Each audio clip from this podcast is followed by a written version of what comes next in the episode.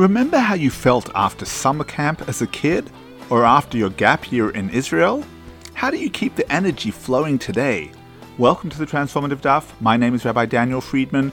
Today we are on page 39 of Tractate Nazir, and we learn about the importance of finding regular and special ways to keep your soul refreshed and alive, such as inspirational classes and retreats. Welcome to the Transformative Daf, and thank you for being my chavrusa today. I like to begin with a story. Each year, the chassid would make his annual pilgrimage to his rebbe, Reb Simcha Bunim of Shischa. He was blessed throughout his life, and his business was thriving. One year, however, he was forced to delay his visit several weeks. When he finally arrived, he was surprised to hear that the rebbe was out of town. Where's he gone? the bemused chassid asked. He's visiting his rebbe, the Yid HaKadosh, came the reply. My Rebbe has a Rebbe? thought the Chassid. Why am I visiting the little guy? Let me start going to see this major Rebbe. If my business has flourished with Reb Simcha Bunim's blessing, I cannot imagine how much more successful I'd become if I visit his Rebbe. And off he went to pay his respects to the Yid HaKadosh. The visit was pleasant enough, and the Yid HaKadosh wished him blessing and success as he passed by him on the long line of Hasidim following Havdalah. But then the chassid returned home, and somehow things weren't quite the same. His business began to falter. Every deal seemed to fall through inexplicably, and he had the worst financial year ever. Distraught and knowing that he wouldn't be able to get a personal audience with the Yid HaKadosh, he went off to see Reb Simcha Bunim. I don't understand what happened, moaned the bewildered chassid. Everything was going splendidly. Each year you gave me your blessing, and I saw it come to fruition before my very eyes. Now I went to see your Rebbe and everything's falling apart. It's very simple, explained Reb Simcha Bunim. Until now, you weren't so exacting in who you were prepared to learn from and accept as your Rebbe. You came to seek guidance from me, and who am I? You invested in me, despite all my flaws. Hashem saw your wholeheartedness and blessed you wholeheartedly. But then you started making a cheshbon, an accounting of how much a Rebbe is really worth. And so the Almighty decided to make an accounting with your life to ascertain whether you were truly worthy of investing in. Filled with tears of remorse, the Chassid pledged his undying allegiance to his Rebbe, the holy Reb Simcha Bunim, and before long he was blessed with heavenly bounty throughout his life. Today's daf examines where the hair grows from the follicle or the top of the strand of hair. Let's look at the Gemara. Does hair grow from the bottom or from the top? What difference does it make?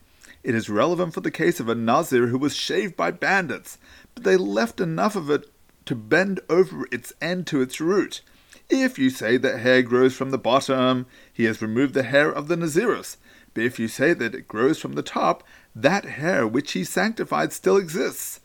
Let us prove from a live louse, which is always found in the root of the hair and if it should enter your mind that hair grows from the bottom, the louse should be situated on the end of the hair, as it would be pushed up with the hair's growth.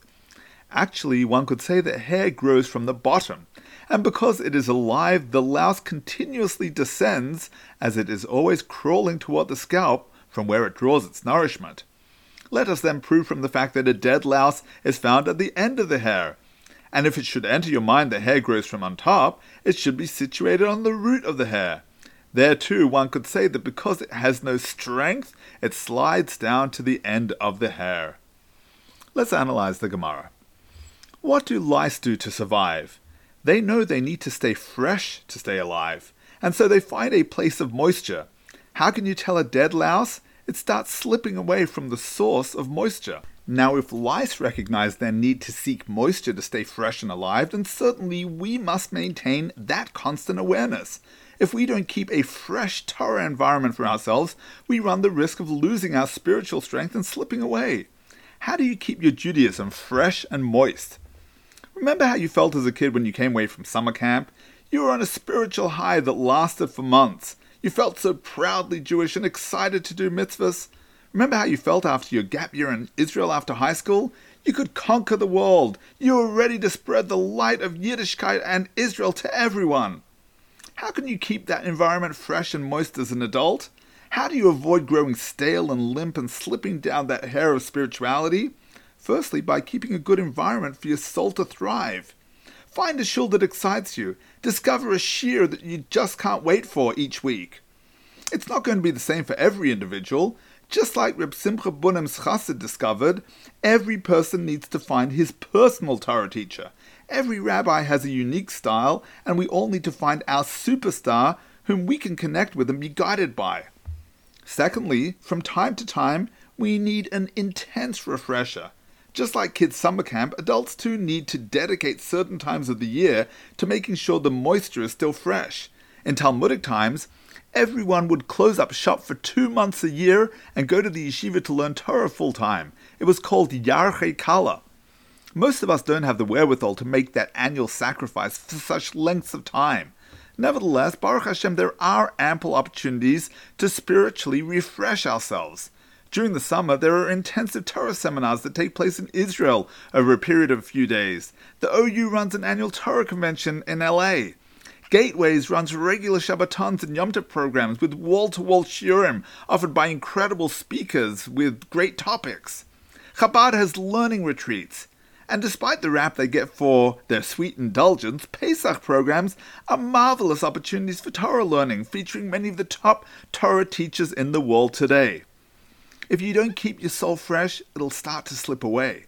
That means finding the right environment and teacher at home and seeking opportunities for refreshment at various times during the year. May you forever keep your heavenly connection moist, invigorating, and exciting, wishing you a transformative day. Thank you for tuning into the Transformative Daf podcast with Rabbi Daniel Friedman. Whether you've been doing Daf Yomi for years or you're not quite ready to commit but want to be part of the Daf Yomi global movement, there's something in the Transformative Daf for everyone. It's about joining the conversation, it's about talking over the Daf with your family, your friends, your colleagues.